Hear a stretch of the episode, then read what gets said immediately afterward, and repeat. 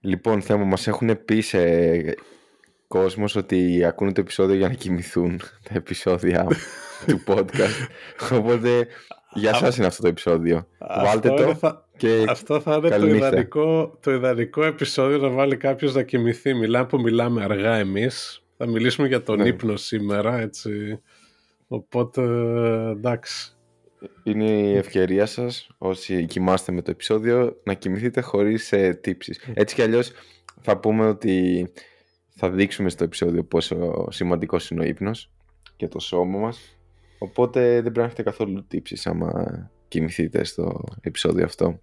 Ναι. Επι, Μάλιστα δεν επιλέξαμε πρέπει να το το- κάνουμε πολύ ενδιαφέρον και τους κρατήσουμε σε εγρήγορση. Πρέπει να είναι χαλαροί. Θα είναι όσο πιο βαρετό γίνεται το επεισόδιο αυτό. ναι. το, το, το επιλέξαμε βασικά τον ύπνο γιατί είναι... Ε, είναι γενικά έχει πολλά... Για, είναι φοβερό πόσα δεν ξέρουμε για το ανθρώπινο σώμα. Είπαμε για τον εγκέφαλο στο προπροηγούμενο επεισόδιο με το Θοδωρή εκεί και τώρα ο ύπνος είναι και αυτό κομμάτι και σε αυτό πάλι δεν ξέρουμε πολλά πράγματα ε, όπως το γιατί κοιμόμαστε. Ναι, δεν, Ξέρουμε δεν έχει απαντηθεί. πώς, ε, πώς αλλάζει το σώμα μας με τον ύπνο, τις λειτουργίες. Ξέρουμε Μμ. κάποια πράγματα που συμβαίνουν. Αλλά ε, νομ- αυτό δηλαδή τουλάχιστον που δεν βρήκα εγώ είναι ότι ενώ ξέρουμε κάποιες συγκεκριμένες διαδικασίες δεν ξέρουμε γιατί πρέπει να κοιμηθείς για να γίνουν αυτές οι διαδικασίες. Μπράβο, ναι. Αυτό. Ε, Αυτό η απάντηση είναι ρωτήσει κάποιος γιατί κοιμόμαστε, δεν υπάρχει απάντηση. Ναι, Εντάξει, δεδομένου υπάρχουν ότι κάποιες... κοιμούνται σχεδόν όλα τα ζώα.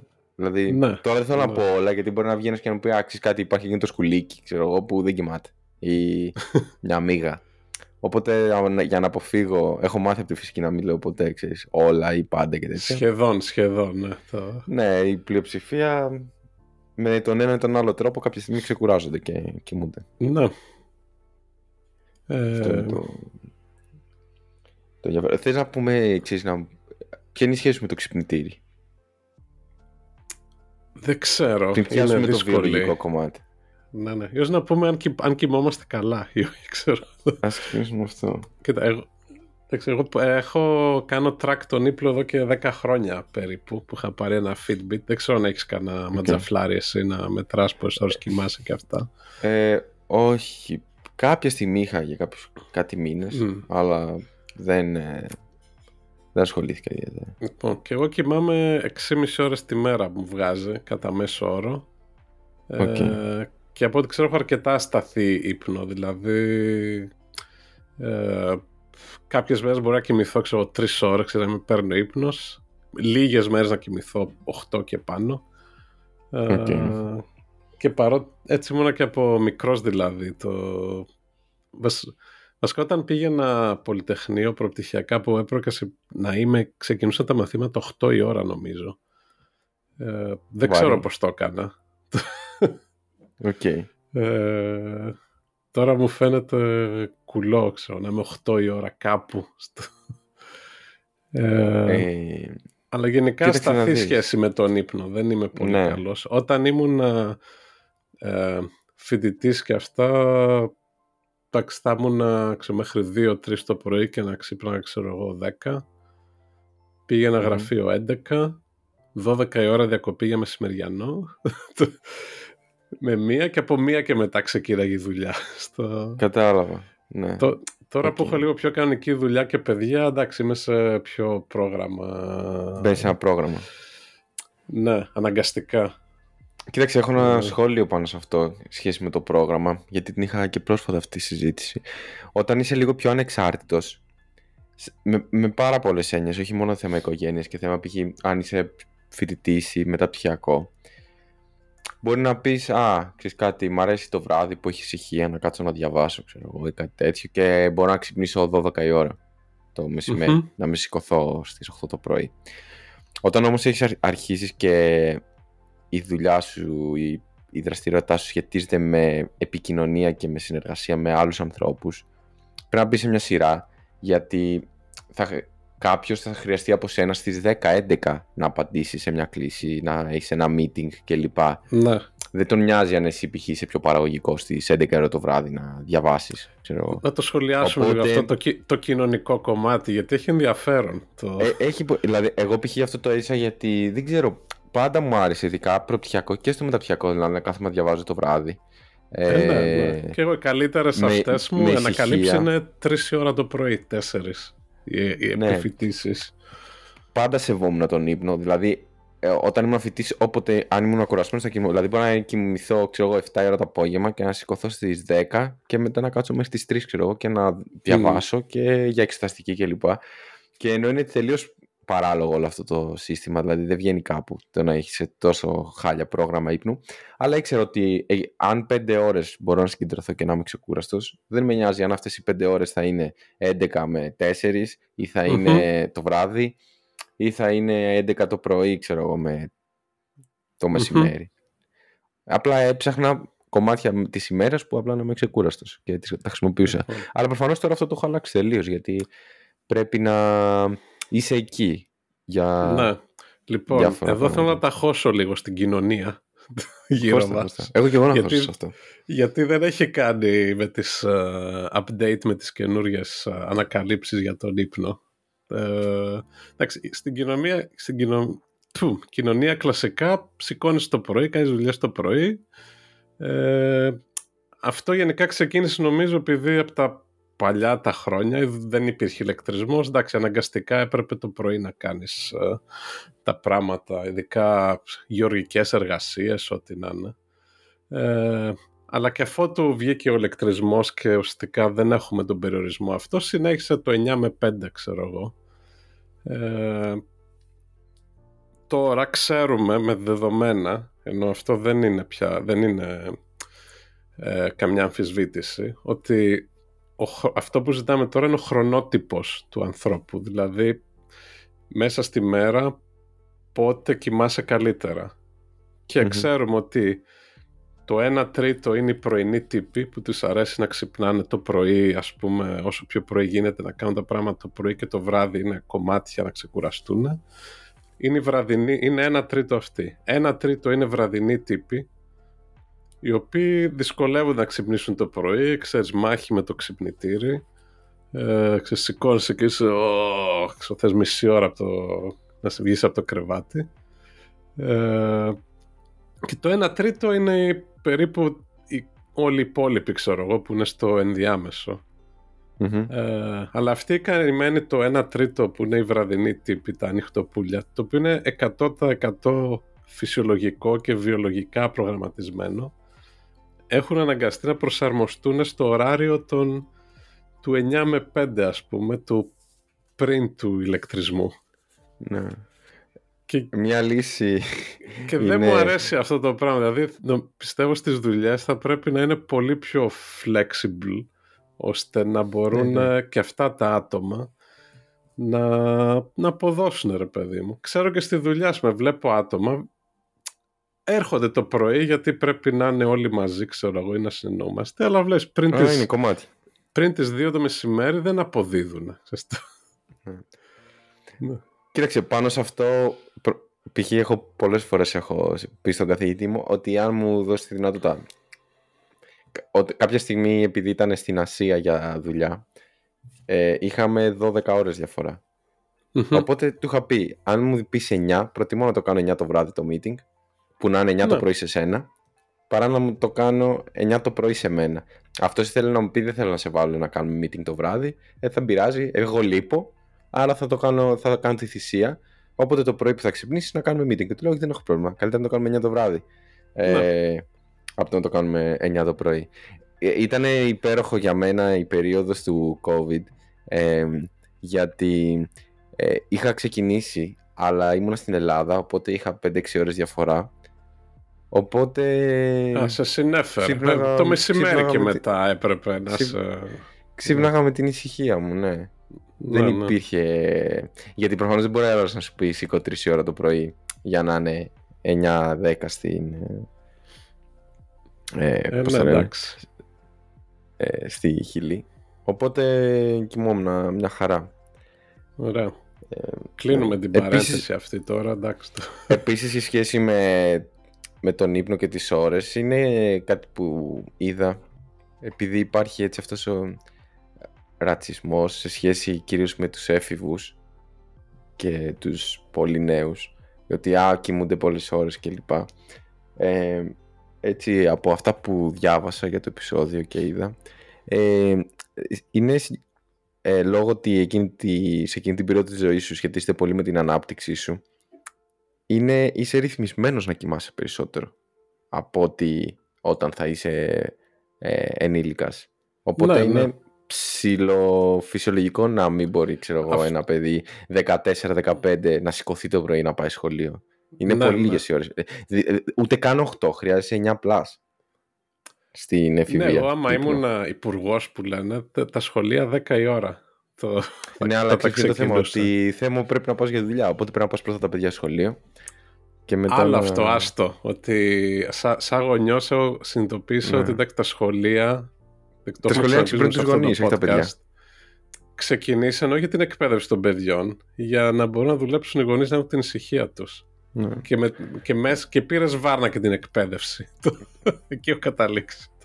Επίσης, κάτι άλλο που δεν έπρεπε να υπάρχει είναι η έννοια της βάρδιας βράδυ σε οποιαδήποτε δουλειά. Αυτό δεν, δεν είναι, είναι mm. αντιβιολογικό τελείως. Δεν έπρεπε να ναι. υπάρχει. No. Κανένα είδους βραδινή βάρδια.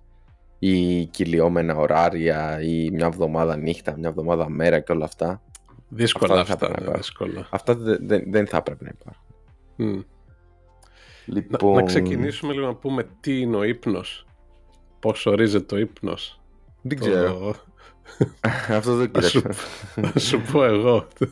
Okay. Λοιπόν, δύο πράγματα γίνονται όταν και λέμε ότι κοιμόμαστε. Πρώτον, ε, πέφτει η, η δραστηριότητα των αισθήσεων. Δηλαδή, δεν ακούμε, δεν βλέπουμε, δεν, δεν μυρίζουμε, ούτε γεύεσαι, δεν νιώθουμε. Ούτε μυρίζεις πρακτικά. Ναι. Αυτό αλλά μία, το οποίο όντως ισχύει. Δηλαδή, όταν κοιμάσαι, υπάρχουν ήχοι και πράγματα γύρω σου, αλλά ναι, δεν τα επεξεργάζεις. με τη τηλεόραση, με τη μουσική, ναι. Οπότε με το, το μυαλό τα, μας. τα κλείνει όλα αυτά. Αυτό είναι το ένα. Και το δεύτερο είναι ότι αλλάζει η συνείδηση, το consciousness. Το... Ναι. Συνείδηση δεν είναι το consciousness. Συνείδηση, ναι. Το... ναι. Ε, η συνείδηση γενικά λέγαμε το κάνουμε και χωριστό επεισόδιο. Τι είναι η συνείδηση, μάλλον δεν θα το κάνουμε. Αλλά ναι. Είναι ας πούμε αυτό ότι ξέρεις ότι είσαι ο εαυτός σου. Ας πούμε. Εγώ είμαι τώρα ο, ο, ο Θέμος ή ο Γιώργος και κάνω αυτό το πράγμα συνειδητά. Όταν είμαστε στον ύπνο δεν έχουμε συνείδηση.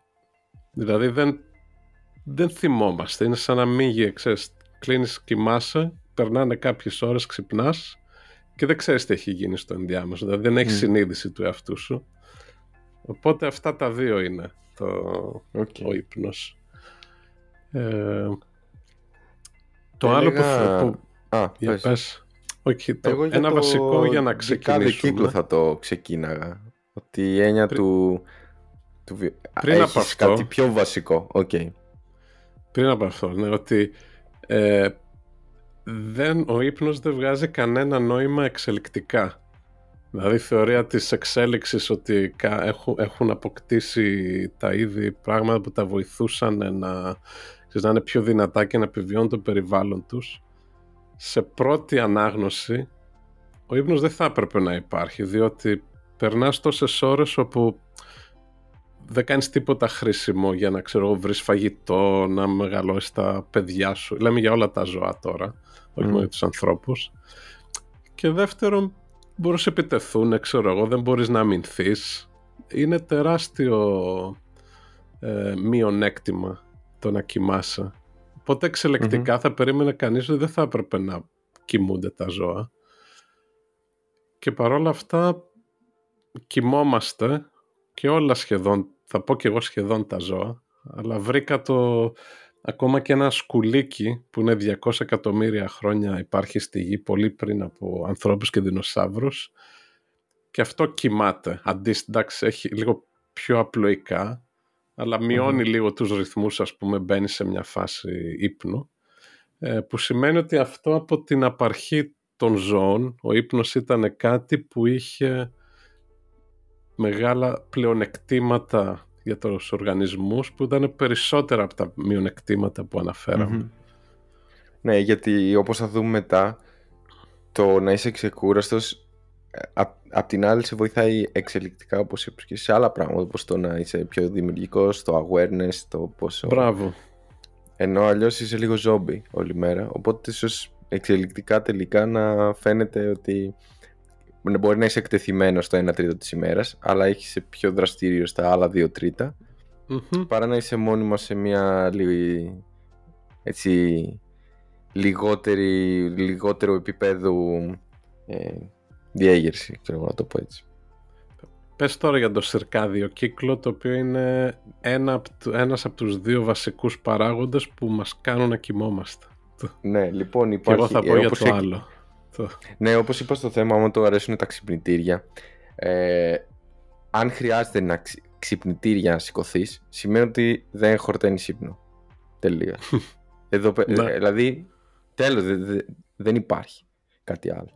Ε, γιατί το έχεις ήδη ρολόι μέσα στο σώμα σου το βιολογικό ρολόι που ρυθμίζει αυτό που λένε κυρκάδιος κύκλος, circadian.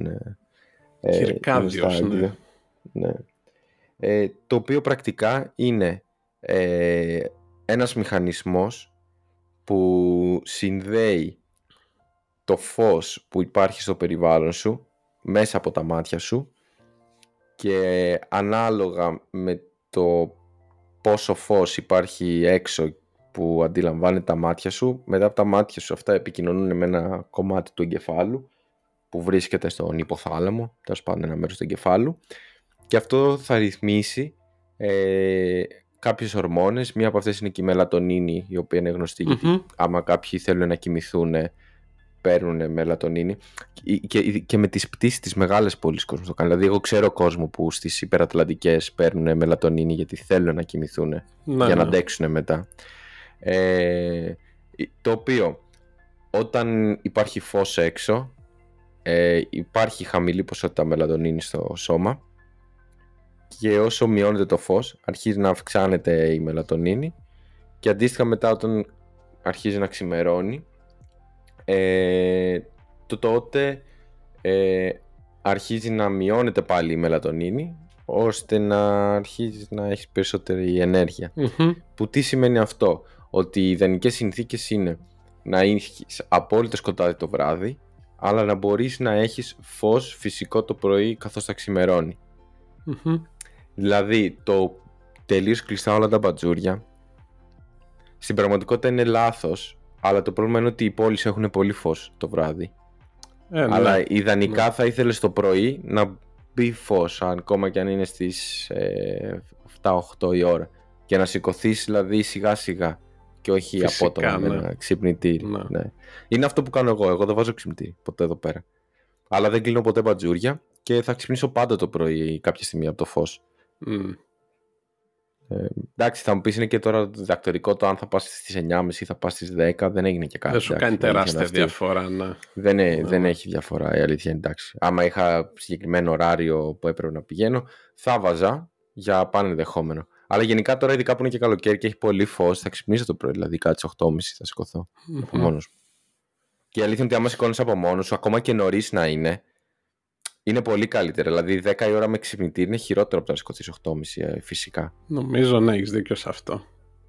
Ε, Πες το δεύτερο μηχανισμό με την κούραση. Να πω πρώτα για τον κερκάδιο κύκλο ότι ε, επηρεάζεται τη μελατονίνη αλλά είναι κάτι που είναι προγραμματισμένο στον εγκέφαλο σαν ρολόι ανεξαρτήτως από το φως που σου έρχεται στα μάτια.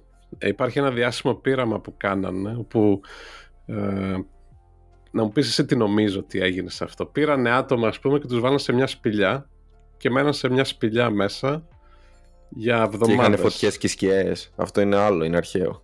Όχι. Είχα κανονικά φώτα ρε παιδί μου, αλλά δεν είχε ήλιο εξωτερικό φως. Σε καζίνο τους πήγανε. Και τους αφήσανε ελεύθερους, δηλαδή ο... κοιμηθείτε όποτε θέλετε, όποτε σας βγαίνει τέλος πάντων ε, χωρίς ρολόγια και τέτοια, ξέρω, όχι να είναι με την ώρα.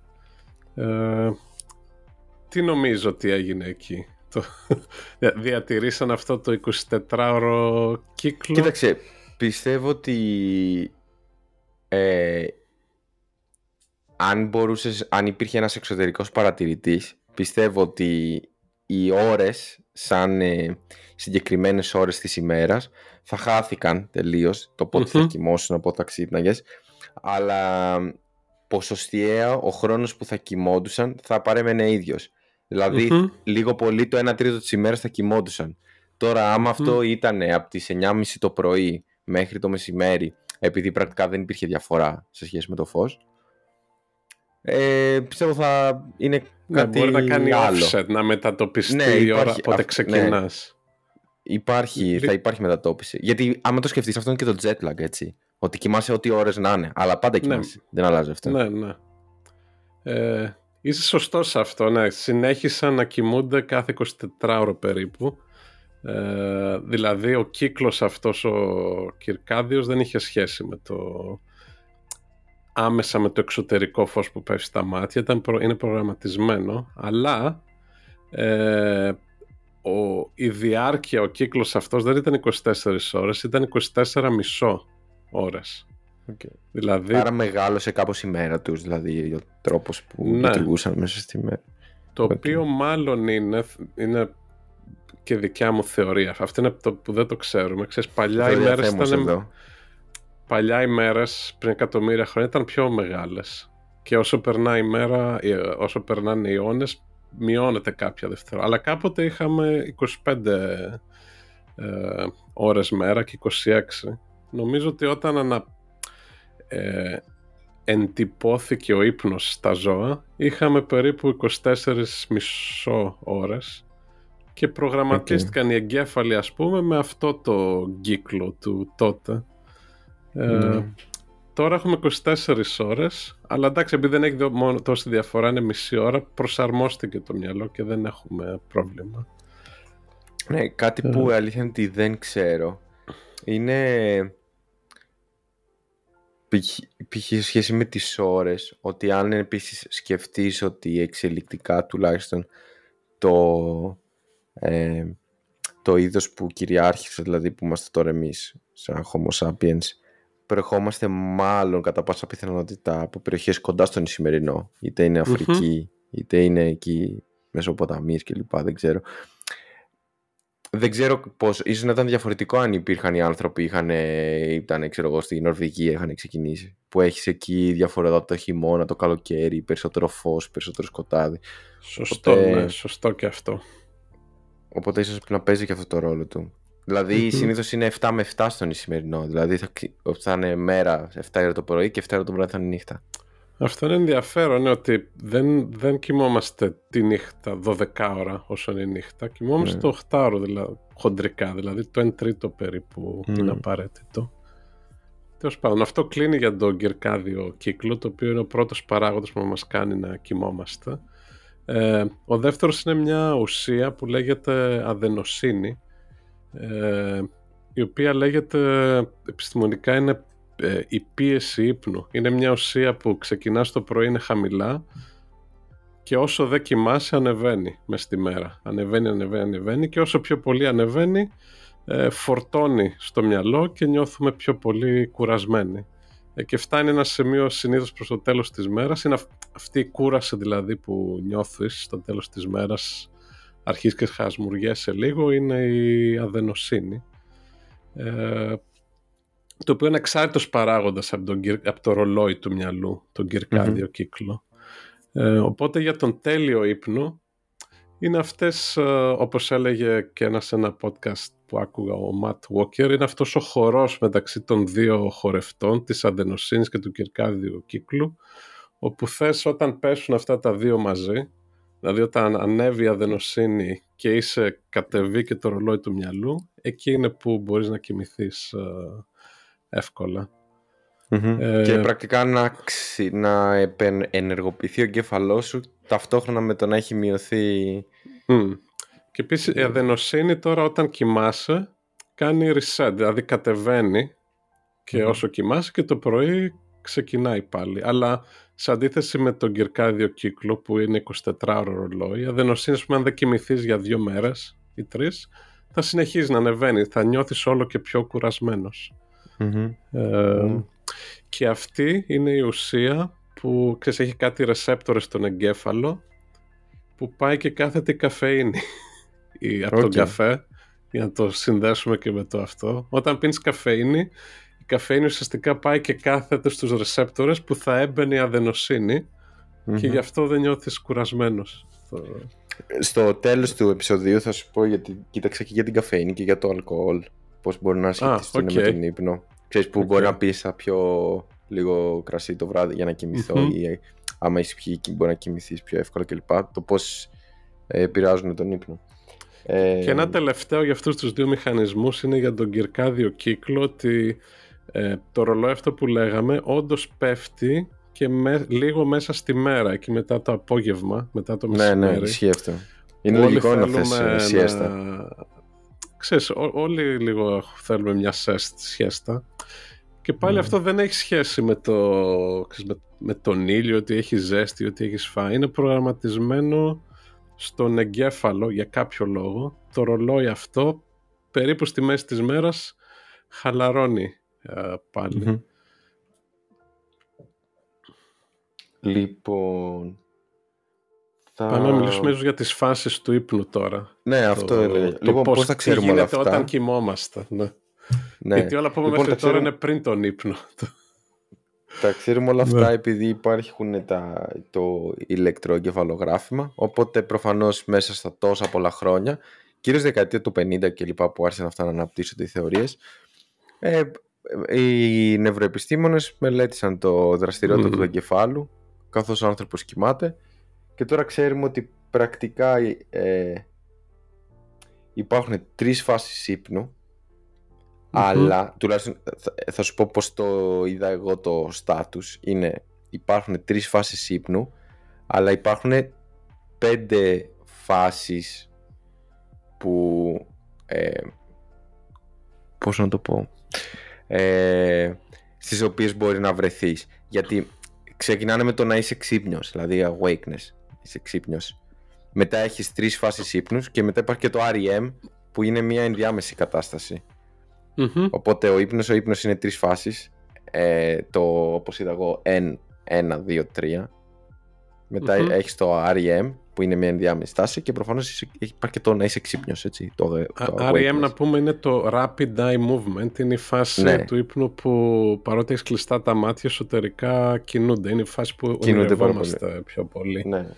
Και τα άλλα ναι. είναι 1, N2, N3. Είναι, είναι non-REM1, non-REM2. Ναι. ναι. Εγώ για μένα όπως το είναι αυτές οι δύο μεγάλες φάσεις ναι. από ψηλά ας πούμε. REM που ουσιαστικά είναι πολύ κοντά στο να είσαι ξύπνιος από θέμα εγκεφαλικής δραστηριότητας και στο non-REM το οποίο είναι σε αυτές οι τρεις υποφάσεις όπου γίνονται πιο περίεργα πράγματα. Λοιπόν, κάτι που μου έκανε εντύπωση, η αλήθεια είναι ότι που κοίταξα, είναι ότι δια... διάβασα τον όρο vegetans και είναι αυτό που λέμε ότι αν έχεις μείνει φυτό. Ναι.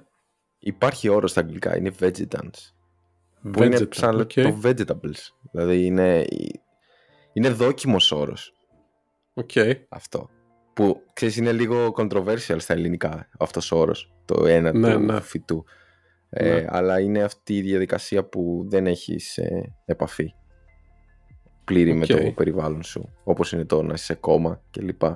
Mm, Στα αγγλικά okay. υπάρχει όρος vegetants. Λοιπόν, θα ξεκινήσουμε με το... Λοιπόν, όταν είσαι ξύπνιος, ο εγκέφαλος λειτουργεί κανονικά. Κάθε φορά έχει κάποια spikes, αν υπάρχει κάποια πιο έντονη δραστηριότητα ή κάποιο ερέθισμα.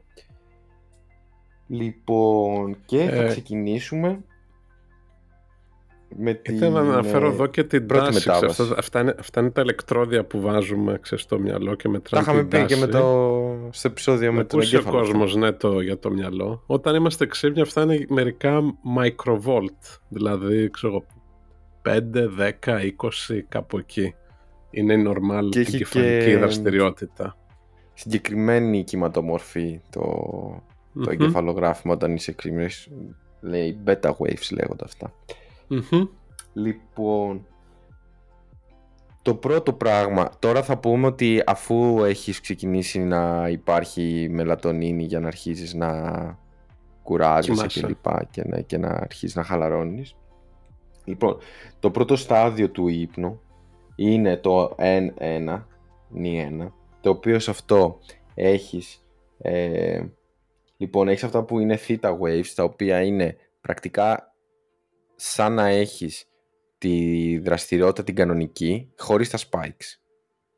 Ωραία. Α, μάλιστα.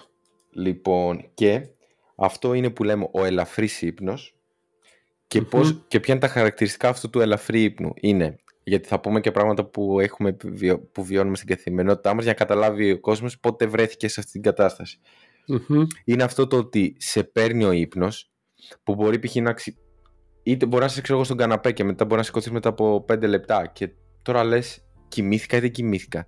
Δεν είσαι σίγουρος. Μερικές φορές νομίζω ότι δεν έχεις κοιμηθεί, αλλά στην πραγματικότητα σε είχε πάρει ο ύπνος, έστω για λίγο. Ή, και χαρακτηρίζεται πολύ έντονα από το πέταγμα. Αυτό δηλαδή που μπορεί να πεταχτεί στο κεφάλι σου. Αυτό μπορεί να το έχει τύχει και σε κάποιον άμα παρακολουθεί ακόμα και μαθήματα. Να είσαι φοιτητής, ξέρω εγώ, και να έχεις πάει στο αμφιθέατρο και να είναι τίγκα βαρετό. Και κάποια στιγμή πετάγεις πίσω γιατί σε έχει πάρει ύπνο. Λοιπόν, αυτό το πέταγμα γιατί συμβαίνει; Γιατί επειδή δεν έχεις κοιμηθεί ακόμα, κάποια στιγμή μπορεί να δεχτεί κάποιο ε, ρέθισμα το σώμα σου να δώσει στον εγκέφαλο και ξυπνάει ο εγκέφαλος. Γιατί δεν έχει κοιμηθεί ακόμα τελείως. Ναι, ναι. ναι, Γιατί θα δούμε μετά ότι υπάρχει ένας μηχανισμός ο οποίος αποκόπτει την επικοινωνία του υπόλοιπου σώματος με τον εγκέφαλο, τη μειώνει μάλλον δραστικά. Οπότε εκεί δεν έχει ενεργοποιηθεί ακόμα αυτό. Μάλλον δεν έχει κλείσει αυτή η επικοινωνία. Οπότε μπορεί να τύχει να έχεις ένα ερέθισμα. Ε, οπότε αυτό το πετάγομαι ή αυτό που δεν είσαι σίγουρος τώρα κοιμήθηκα ή δεν κοιμήθηκα είναι είσαι σε αυτή τη φάση το N1 ε,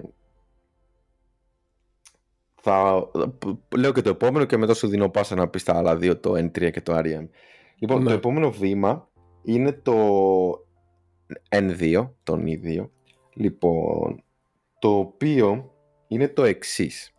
Εκεί πέρα ε, η... αλλάζει η κυματομορφή και εμφανίζει δύο συγκεκριμένα χαρακτηριστικά τα οποία είναι η προσπάθεια του σώματος να ξυπνήσει τον εγκέφαλο.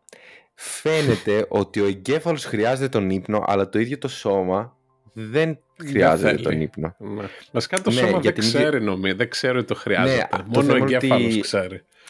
Ε, επειδή αλλάζει η ομοιόστασή σου καθώς πας προς τον ύπνο ίσως να είναι κάποιο response αυτό γιατί σε όσους δεν το ξέρουν μειώνεται η, η, οι παλμοί πέφτουν, η θερμοκρασία του σώματος πέφτει, mm-hmm. χαλαρώνει μυς οπότε είναι μια διαδικασία σαν, σαν να φθήνει το σώμα τις λειτουργίες του.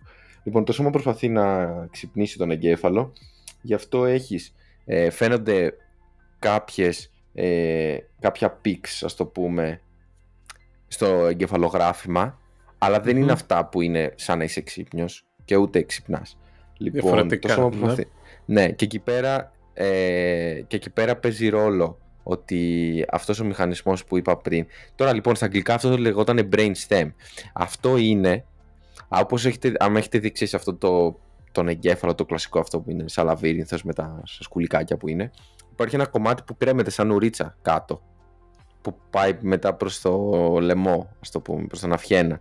Α, ναι, ναι. Αυτή η ουρίτσα είναι ακόμα κομμάτι του εγκεφάλου. Δεν είναι, ξέρω εγώ, π.χ. ο μήλος που είναι αρκετά πιο χαμηλα Λοιπόν, αυτή η ουρίτσα είναι κομμάτι που επιτρέπει την επικοινωνία μεταξύ σώματος και εγκεφάλου. Και αυτό ε, βλέπουμε ότι όταν ε, λειτουργεί σαν, ε, σαν, μια, σαν μια βρύση που αφήνει περισσότερο ή λιγότερο επικοινωνία έχουν δει ότι όταν πας να κοιμηθείς και όταν είσαι στο δεύτερο βήμα του ύπνου και μετά στο τρίτο, ο τρόπος που λειτουργεί αυτό το κομμάτι είναι παρόμοιος με όταν, όταν είσαι σε κόμμα. okay. Δηλαδή, είναι αυτό που σου λένε ότι ε, ξέρεις, έχεις τα μηχανήματα, οπότε ζεις, γιατί μπορούν να ρυθμίσουν. Αλλά ο εγκέφαλος δεν μπορεί να τα κάνει να λειτουργήσουν τα όργανα καπως έτσι. Ε, γιατί έχει μειωθεί. Εντάξει, τώρα προφανώς, άμα είσαι σε κόμμα, το έχεις μεγαλύτερη βλάβη. Αλλά ναι. είναι το ίδιο κομμάτι που ε, που ρυθμίζει αυτό. Εντάξει, δεν είναι, όταν είσαι φυσιολογικός δεν το ρυθμίζεις να πεθάνεις, αλλά μειώνει την δραστηριοτητα ώστε να αφήσει τον εγκέφαλος να ξεκουραστεί έτσι, γιατί αλλιώς π.χ. όπως είπες και εσύ ε, υπά, μπορεί να υπάρχουν ερεθίσματα γύρω γύρω. ε, ναι. Λοιπόν, σου δίνω πάσα για το, για το βαθύ λοιπόν, ύπνο. Νήτρια είναι αυτό που λέμε βαθύς ύπνος, που είναι και γίνεται κάτι εκπληκτικό από, από εγκεφαλική δραστηριότητα. Εκεί που είχαμε ε, ουσιαστικά όλοι οι νευρώνες του εγκεφάλου συγχρονίζονται εκείνη τη στιγμή και ε, φρενάρουν επίσης και εκεί που είχε κύματα που ήταν στα 10 και 50 Hz, δηλαδή κουνιόντουσαν 50 φορές το δευτερόλεπτο, ξαφνικά πέφτει ξέρω εγώ στο 1 Hz, δηλαδή μια φορά το δευτερόλεπτο. Οπότε ένα πολύ αργό τσι η δραστηριότητα και με πλάτος ε, που φτάνει ξέρω εγώ 70 ή 80 ή 100 μικροβόλ, δηλαδή 10 φορές πιο ισχυρό.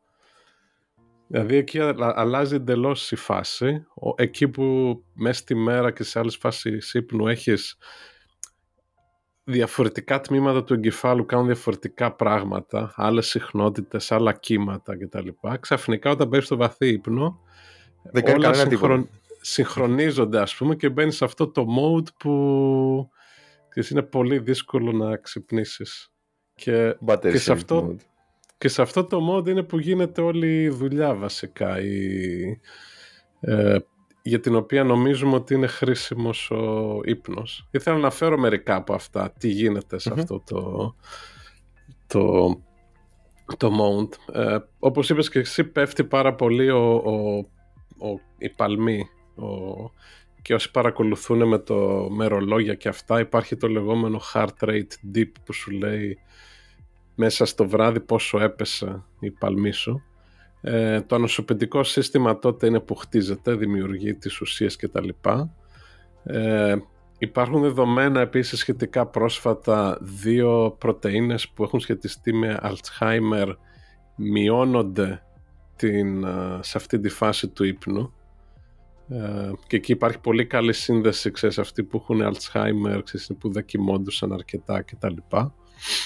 Ε, επίσης τότε είναι που σώζονται και οι αναμνήσεις. Είναι, ουσιαστικά ο mm-hmm. βαθύς ύπνος είναι που πατάμε το save το κουμπάκι για να λοιπόν. σώσει ρε παιδί μου. Το είπα και εγώ αυτό και είναι, και είναι, και είναι απίστευτο. Δηλαδή αν παιδιά πάτε μάθετε κάτι μέσα στην ημέρα αλλά δεν κοιμηθείτε και δύο μέρες θα το ξεχάσετε. Ναι. Τι το, το βράδυ στη διάρκεια του βαθύ ύπνου είναι αυτό που υποθέμω. Πρακτικά η... αποθηκεύονται οι αναμνήσεις, δηλαδή στη μνήμη η εμπειρία της ημερας Αλλά είσαι και unconscious για, γιατί εκείνη τη διάρκεια δεν, με το αν ξυπνείς δεν ξέρεις τι έγινε εκείνη τη στιγμή. Απλά είσαι ναι. αποθηκεύσει ότι ε, την εμπειρία της προηγούμενης μέρας, ας το πούμε. Μπράβο. Ε, Οπότε... Και ένα τελευταίο ενδιαφέρον για τον βαθύ ύπνο είναι ότι αλλάζει η αίσθηση του χρόνου μέσα στα, στα όνειρα, μάλλον όχι μόνο στο βαθύ ύπνο γενικότερα. Και αυτό είναι σχετικά πρόσφατο και δεν ξέρω, το, το Inception το έχεις δει την ταινία; Το, το είχα δει όταν είχε βγει. Ε, αυτό έχει την ιδέα ότι ονειρεύεσαι και μέσα στο όνειρο περνάει πιο αργά ο χρόνος. Αυτό έχει βάση επιστημονική, το έχουν μετρήσει στα ποντίκια ε, όπου τους βάζουν ξέρω, να, ε, να περάσουν ένα λαβύρινθο ξέρω εγώ και το διαπιστώσανε παρατηρώντας στα τα εγκεφαλικά του κύματα ότι όταν ονειρευόντουσαν ότι περνάγανε από το λαβύρινθο ας πούμε έπαιρνε ε, μεγαλύτερη διάρκεια. OK. Okay. δεν, δεν ξέρω να το εξηγώ καλά. Παρατήρησαν την εγκεφαλική δραστηριότητα όταν το κάνουν το λαβύρινθο, ξύπνια, και μετά και κοιμούνται τα ποντίκια, στο, έβλεπαν όνειρο ότι περνά, διασχίζουν το λαβύρινθο και αυτό δεν μπορούν να το δουν επειδή τα, ο τύπος των κυμάτων ήταν, ήταν παρόμοιος, αλλά έπαιρνε μεγαλύτερη ώρα. Οκ. Το, mm-hmm. ε, okay. το ακούω. Ε, Οπότε όλα αυτά τα ωραία γίνονται στο, στο βαθύ ναι, Έχω να προσθέσω... Α, περίμενε, το ένα νομίζω το είπες ότι ε, διάφορα πράγματα όπως αν έχουμε ξέρω εγώ, πληγές και όλα αυτά ή δαρσίματα, γενικά ό,τι σχέση με τους ιστούς Α, σωστό. Ε, ναι, εγώ είπα για το νοσοποιητικό γενικότερα, αλλά ναι, ναι, ναι. αλλά η ιστή του σώματος, αυτό έχει σχέση και με τη γυμναστική, γιατί όταν γυμνάζεσαι κατά κάποιο τρόπο τραυματίζεις τους μίσου και η διαδικασία ανάπλασης είναι που αυξάνει τη μυϊκή μάζα σχετίζεται με τον ύπνο, πρέπει να κοιμηθείς. Ε, μετά, το άλλο είναι ότι... Λοιπόν, ε, κοίταξα ένα... Είδα σε ένα βίντεο ότι υπάρχει μια διαδικασία. Τώρα αυτό είναι λίγο περίπλοκο, ελπίζω να είναι σωστό. Ε, σχετίζεται με αυτό που είπες πριν με την ουσία ότι, της κούρασης. Την αδενοσύνη. ναι. ναι, σκεφτείτε ότι ο εγκέφαλος καθαρίζει κατά τη διάρκεια του βαθύ Και τι σημαίνει καθαρίζει; Ένα είδου, μια είδους βλένα που υπάρχει στον εγκέφαλο επειδή μειώνεται η δραστηριότητα ρέει πιο εύκολα και καθαριζει από διάφορες uh. ουσίες στον εγκέφαλο που έχουν δημιουργηθεί μέσω, μέσα στην ημέρα λόγω της έντονης δραστηριότητας. Δηλαδή αυτό που λέμε καθαρίζει το μυαλό σου με ύπνο. Ισχύει, ε. είναι, είναι legit, δηλαδή πραγματικά καθαρίζει. Και κατεβαίνει δηλαδή από τον εγκέφαλο προς τα κάτω, προς το σώμα. Δηλαδή είναι ναι, σαν ναι. είδους μεταβολισμός για τον ίδιο τον εγκέφαλο. Ε, και κάτι άλλο που θέλω να αναφέρω είναι ότι διαταραχές όπως ε, να υπνοβατείς, να κουνιέσαι, να μιλάς ε, εμφανίζονται και στον βαθύ ύπνο. Υπάρχει και το REM μετά, αλλά, ε, αλλά είναι ένα τρικ ότι η υπνοβασία ή να κουνιέσαι ή κλωτσάς στον ύπνο σου ή να ε, πώς το λένε, ή να μιλάς, είναι στο στάδιο αυτό του N τρία και θα δούμε μετά στο REM στην πραγματικότητα είσαι παράλυτος, οπότε δεν συμβαίνουν αυτά. Ναι, ναι. Σου δίνω πάσα για το επόμενο. Ε, ε βασικά για το REM δεν έχω τόσα πολλά να πω. Είναι, είναι ε, δύο πράγματα μόνο. Είναι η φάση που... Είναι όταν πας να ξυπνήσεις. Ναι. Στην πραγματικότητα. Όπου, όπου είναι, πολύ, είναι σχεδόν δεν έχει διαφορά από το κανονικό ξύπνιο. Δηλαδή, ο, ο βαθύς ύμνος που λέγαμε είναι, έχει τεράστια διαφορά στα κεφαλικά κύματα. Στο REM, αν σου δείξω δηλαδή μόνο τα κεφαλικά κύματα, μπορεί να μην καταλάβεις διαφορά αν είσαι στο REM και κοιμάσαι, αν είσαι κανονικά ξύπνιος. Και στο υπόλοιπο σώμα. Η θερμοκρασία είναι πάλι φυσιολογική, οι παλμοί έχουν επιστρέψει στο κανονικό. Ε, αλλά εμφανίζεται, εκείνη, στο REM έχεις ε, υπάρχει μια ουσία που δημιουργεί μυϊκή παράλυση, που δεν θυμάμαι να σου πω αλήθεια το όνομά της τώρα. Είναι, ξέρεις, αυτά ένα μακρινάρι. Νομίζω mm-hmm. πρέπει να είναι. Το οποίο, αυτό που είδα εγώ είναι ότι φαίνεται ότι ο οργανισμός σου επειδή έχεις πλήρη εγκεφαλική δραστηριότητα σε προστατεύει από αυτοτραυματισμούς εκείνη τη στιγμή. Γιατί το σώμα σου είναι παράλληλο. Και είναι αυτό που άμα σε ξυπνήσει. Τώρα μπορεί να το έχετε να έχει, να την έχετε όλη αυτή την εμπειρία κάποια στιγμή. Τώρα, άμα ξυπνήσει πάνω σε αυτό το στάδιο, στο οποίο, στο οποίο μπορείς να ξυπνήσεις πιο εύκολα από ότι στο νητρία που είσαι βαθύ ύπνο, που ειναι πολύ δύσκολο να ξυπνήσεις εκείνη τη στιγμή. Άμα ξυπνήσεις το REM, ε, που μπορεί να είναι π.χ. από κάποιον εφιάλτη ή κάτι τέτοιο, ε, γιατί ο εγκέφαλος είπαμε λειτουργεί full. Οπότε, άμα Κανονικά. τρομάξεις από κάποιο όνειρο, θα ξυπνήσεις. Ε, γιατί θα, πραγματικά θα τρομάξεις. Θα το νιώσεις το, το να ναι. τρομάξεις ε, ε, νιώθεις αυτή την παράλυση ότι δεν μπορώ να κουνηθω και είναι πραγματικό γιατί υπάρχει η ουσία αυτή τη, εκείνη τη στιγμή στο σώμα σου που μπλοκάρει το μυϊκό σύστημα ε, και μετά κάπως έτσι οδηγούμαστε στο να ξυπνάς ε, αυτή η διαδικασία είναι ένας κύκλος που γίνεται αρκετές φορές μέσα στη νυχτα 90 λεπτά λέει κρατάει όλο αυτό Α, η διαδικασία. Μετά, ναι, ναι, μετά από το REM θα ξαναπάω στον ίδιο νητρία. Δηλαδή και μετά θα, από τον νητρία θα ξαναπάω στο REM, γιατί μετά τον νητρία πας κατευθείαν για το να ξυπνήσεις. Και εκεί με το REM. Και πάμε πάλι. Mm-hmm. Εκεί κάποιο με ξυπνάς. Ωραία. Γιατί έχει, ε, αυτό που είδα εγώ είναι ότι ε, έχει αποδειχτεί ότι σε κάθε κύκλο ή κάθε φάση κρατάει λιγότερο. Α, ναι, ναι. Okay. Και και σιγά σιγά και κρατάει περισσότερο το REM. Δηλαδή συνολικά μία φάση όλη θα κρατήσει 90 λεπτα αλλά επιμέρους το πόσο κρατάει το κάθε στάδιο, εν ή έναν ή δύο ή τρία και, και REM, αλλάζει. Μάλιστα. Και κάποια στιγμή όταν θα είσαι στο τελευταίο REM, πραγματικά θα ξυπνήσεις. Δηλαδή επειδή πέρα από τον εγκέφαλο θα πάρει μπροστά τελείως όλο το σώμα. Και κάπως έτσι ξυπνάμε. Ωραία. Ε, να, να δώσουμε λίγο και συμβουλές για τον ύπνο. Tips και τέτοια. ναι, ναι, έτσι να το κλείσουμε έτσι καλύτερα. Εμείς οι ειδικοί τώρα, δεν είμαστε ειδικοί, αλλά έκα, έκατσα, άκουσα μερικά podcast ας πούμε που λένε ξέρεις, για τον ύπνο και εμένα με ενδιαφέρει γιατί γενικά δεν κοιμάμαι καλά. Οπότε okay, yeah. μπορώ να πούμε τι λέει η επιστήμη τώρα, ξέρω εγώ, για το ε, πώς να κοιμηθείς καλύτερα. Ε, θα, βάλω και, θα βάλουμε και κάνα δύο links αν θέλει ο κόσμος να ακούσει αλλά θα κάνω εδώ μια πολύ ε, περίληψη. Ε, πρώτον, δεν έχει τόση σημασία που λένε να κοιμάσαι 8 ώρο κάθε μέρα στάνταρ. Δηλαδή, αυτό δεν είναι τόσο σημαντικό. Πιο σημαντικό είναι μέσα σε ένα μήνα ε, να έχεις ένα καλό μεσόωρο. Δηλαδή, κάποιες μέρες μπορεί να κοιμηθείς μια ώρα παραπάνω, μια ώρα παρακάτω ή δύο, αλλά γενικά το, η, το time constant το, για όσους είναι mm. μηχανικοί του μυαλού είναι στις μέρες και τις εβδομάδες. Δεν έχει σημασία μια-δυο μέρες τι γίνεται. Ε, μετά οι ακριβές ώρες το πόσο κοιμάσαι είναι διαφορετικό για τον καθένα. Μπορεί να είναι 6, 7, 8, 9 ώρες ο καθένας έχει άλλη ανάγκη. Ε, και το πιο σημαντικό είναι ε, αυτό που λέγανε ότι ε, πώς να κοιμάσαι καλύτερα. Δεν ε, ο τρόπος για να γίνει είναι ως εξής ε, βασίζεται στην παραδοχή στο γεγονός δεν ξέρω ότι αυτοί που έχουν ας πούμε αϊπνίες δεν μπορούν να κοιμηθούν εύκολα και γενικά ξεκινάς από το ότι δεν μπορείς ποτέ εσύ να κάνεις το σώμα σου να κοιμηθεί το, το σώμα σου είναι αυτό που θα σε κάνει να κοιμηθείς. Okay. Και όχι ανάποδο. Αλλά μπορείς εσύ να ελέγξεις να μείνεις ξύπνιος.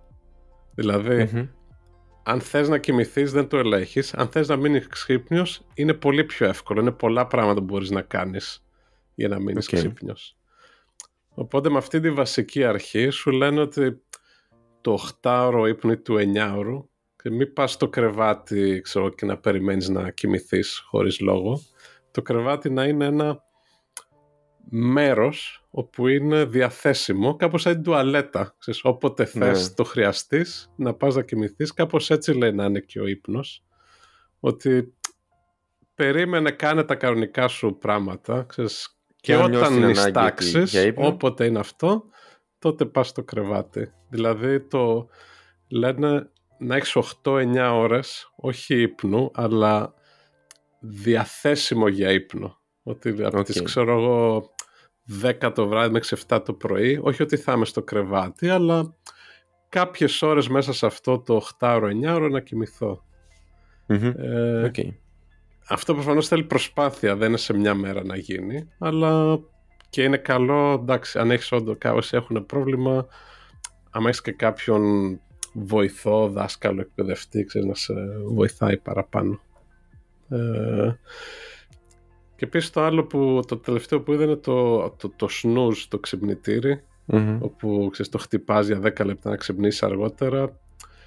Ε, δεν έχει καμία, δυστυχώς καμία, δεν δε, βοηθάει στην πραγματικότητα γιατί σε δεκάλεπτο ο, ο βαθύς ύπνος ας πούμε και αυτά που θα νομίζεις ότι κοιμήθηκες, αλλά δεν θα έχεις ξεκουραστεί. Μπράβο, δεν μπορείς να κάνεις βαθύ ύπνος σε 10 λεπτά. Οπότε που να γίνουν όλες οι λειτουργίες αυτές. Ναι. ναι. Αυτά.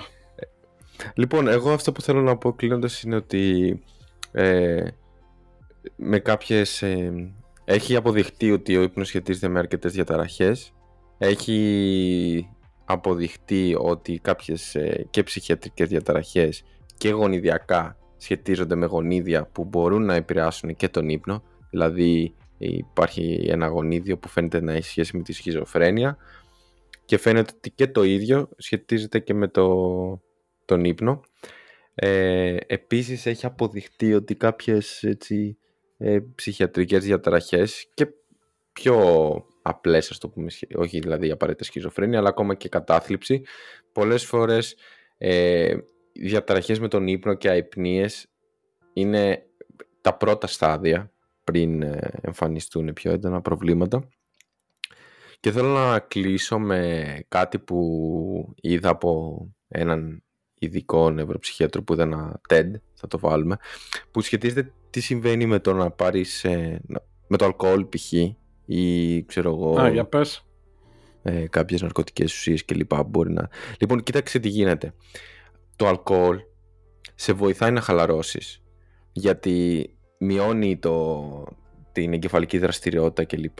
Οπότε όντως σε χαλαρώνει και μπορείς να, να μεταπηδείς από το ξύπνιος στον I1 ή ε, ε, ξέρω στον I2 ε, πιο εύκολα. Τι γίνεται τώρα όμως; Το αλκοόλ, αν δηλαδή το κάνεις συνήθεια να πίνεις για να, για να κοιμηθείς ή αν πιεις πολύ, τι συμβαίνει; Αν πιεις πολύ θα κοιμηθείς μετά κατευθείαν αλλά το σώμα σου και ο εγκέφαλός σου το να κοιμάσαι δεν είναι μόνο για να κοιμάσαι. Κάνει κάποιες διαδικασίες που είδαμε. Και το αλκοολ δημιουργεί πρόβλημα σε αυτές τις διαδικασίες. Δηλαδή, εσύ θα κοιμηθείς, αλλά π.χ. τη μνήμη δεν θα, αυτό που είπαμε για τη μνήμη δεν θα συμβεί. Γιατί δεν το, γίνονται αυτές οι διαδικασίε. θα δημιουργεί. Ναι, ναι. Δημιου... Μειώνει τη, ολικά τη δραστηριότητα. διάφορα άλλα πράγματα που γίνονται μέσα στο διάρκεια του ύπνου που είναι από το, αυτό που πούμε τη μνήμη, όλα αυτά με τους ιστούς και όλα αυτά, δεν θα, δεν θα γίνουν αυτές οι δραστηριότητες ή όχι στο φυσιολογικό επίπεδο. Μάλιστα. Οπότε αυτό σχετίστηκε με το αλκοόλ και με ναρκωτικές ουσίες που μπορεί π.χ. να σε βοηθήσουν να κοιμηθείς, αλλά στην πραγματικότητα δημιουργούν μακροπρόθεσμα περισσότερο πρόβλημα γιατί ε, δυσκολεύουν άλλες λειτουργίες που φυσιολογικά συμβαίνουν κατά τη διάρκεια Να πω εδώ και για τα χάπια που βοηθάνε για τον ύπνο, ότι οι μελέτες τώρα λένε ότι βοηθάνε σε προσωρινά, ξέρω εγώ, άμα έχεις κάποιο jet lag για κάποιες μέρες, όντως ναι. βοηθάει να κοιμηθείς, αλλά δεν διορθώνουν ε, μακροπρόθεσμα θέματα ύπνου. Δηλαδή, αν, αν έχεις χρόνιο πρόβλημα με αϊπνίες και αυτά, το χάπι δεν θα στολίσει αυτό μακροπρόθεσμα. Ε, θες άλλες τακτικές και μεθόδους σαν αυτή που ανέφερα για παράδειγμα το πιο συστηματική δράση. Εκεί. Αυτά. Α, να πούμε και κάτι επειδή έτσι είναι hot topic σχετικά με φως, οθόνες και τέτοια. Αυτό σχετίζεται κυρίως με, με τον κυρκάδιο κύκλο και με το φως από τα μάτια που μάλλον ο κυρκάδιος κύκλος λειτουργεί αλλά ε, επειδή η παραγωγή μελατονίνης που σε χαλαρώνει σχετίζεται με το πόσο φως, Ε, προσλαμβάνουν τα μάτια σου. Ναι, δεν Εάν βοηθάει. έχεις ε, φως ε, ε, δεν βοηθάει. Και κάτι που είδα είναι ότι ε, δυστυχώς στη, στο πώς λειτουργούμε κάνουμε πολλές δραστηριότητες πριν τον ύπνο μας που σχετίζεται με έντονο φως. Είτε αυτό είναι να προετοιμάσεις το φαγητό ναι. της επόμενης μέρας, είτε ακόμα και αυτό το ότι πα σε ένα μπάνιο με πάρα πολλά φώτα μπροστά σε ένα καθρέφτη να πλύνεις τα δόντια σου πριν κοιμηθείς, Πάει. Είναι, προ... ναι. είναι, είναι προβληματικό. Ναι. Καλύτερα να τα πλύνεις, σου λέει, τα δόντια σου μια ώρα πριν κοιμηθείς, κάτι τέτοιο. Mm-hmm. Σε σχέση με το λοιπόν. Αυτά. Ωραία. Είμαι πολύ χαρούμενος με το επεισόδιο. Ναι. τώρα κα, καληνύχτα σε όλους, πάμε να κοιμηθούμε. Το... Όσοι μείνατε μέχρι τώρα και δεν σας πήρε ο ύπνος,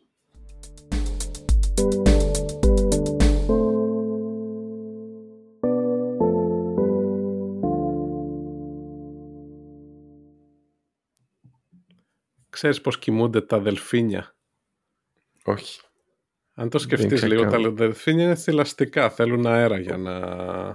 Okay. Αλλά αν κοιμηθούν, δεν θα κολυμπάνε και θα πέσουν στη θάλασσα και να, θα πληγούν. Λοιπόν, θα μαντέψω και θα πω ότι λογικά εσείς παίρνουν κάποιο πολύ... νομίζεις έλυσε η φύση αυτό το πρόβλημα; Λοιπόν, εγώ θα πω ότι πιστεύω ότι παίρνουν μια πολύ βαθιά ανάσα πριν κοιμηθούν και μειώνουν πάρα πάρα πολύ την εγκεφαλική δραστηριότητα, οπότε μειώνουν πάρα πολύ τις ανάγκες για ε, οξυγόνο. Κάτι τέτοιο πιστεύω. Δηλαδή θα μπορεί να χρειαστεί να πάρουν ανάσα μετά από 6 ώρες πάλι. Κάπως έτσι. Mm. Γιατί το κάνουν Καλή... και άλλο αυτό. Κάτι υποπόταμοι, κάτι τέτοια που μπορουν να μπαίνουν και μέσα στο νερό. Μπορούν να κρατάνε την αναπνοή τους πάρα πολύ. Που έχουμε δει ότι το κρατάτε την αναπνοή μου σημαίνει ότι με το πόσο χρειάζεται να καταναλώνεις οξυγόνο. Λοιπόν, κάτι τέτοιο φαντάζομαι. Καλή απάντηση, όχι 100% σωστή. Το... Okay. Αυτό που γίνεται πιο εκπληκτικό βασικά. Το... Ε, κοιμάται κάθε φορά το ένα από τα δύο ημισφαίρια του εγκεφάλου τους. Τι λες τώρα. Δηλαδή, αντί να πέφτει όλος ο εγκέφαλος και τα δύο ημισφαίρια σε αυτή τη στάση, την, τη χαλάρωση, το ένα δουλεύει full, κολυμπάει, αναπνέει και τα λεπτά και, και τα λοιπά και το άλλο είναι σε αυτή τη φάση ε, Άρα το δελφίνι, και εναλλάσσουν. Άρα, το δελφίνι άμα το δεις εσύ σαν εξωτερικός παρατηρητής είναι κανονικά ζωντανό, κάνει τα πάντα. Ναι, Κολυμπάει, αναπνέει. Απλά μπορεί να ξεκουράζει μισό μισό τον δηλαδή δεν κοιμούνται ποτέ. Απλώς είναι στο 50% εγκέφαλος ε, κάποιες ώρες τη μέρα. Okay. Αυτό φίλε αν μπορούσε να το κάνουν σε ανθρώπους, σε μένα δηλαδή, θα ήταν τέλειο. Okay. Ε, ναι, OK, okay, απίστευτο. Γενικά, μια άλλη παρένθεση εδώ, εντάξει, το, αν έκανα ποτέ επιστημονική φαντασία κάποια ταινία, το σενάριό μου θέλω να το κάνω γύρω από την ιδέα ότι ένας κόσμος δεν, δεν χρειάζεται να κοιμόμαστε.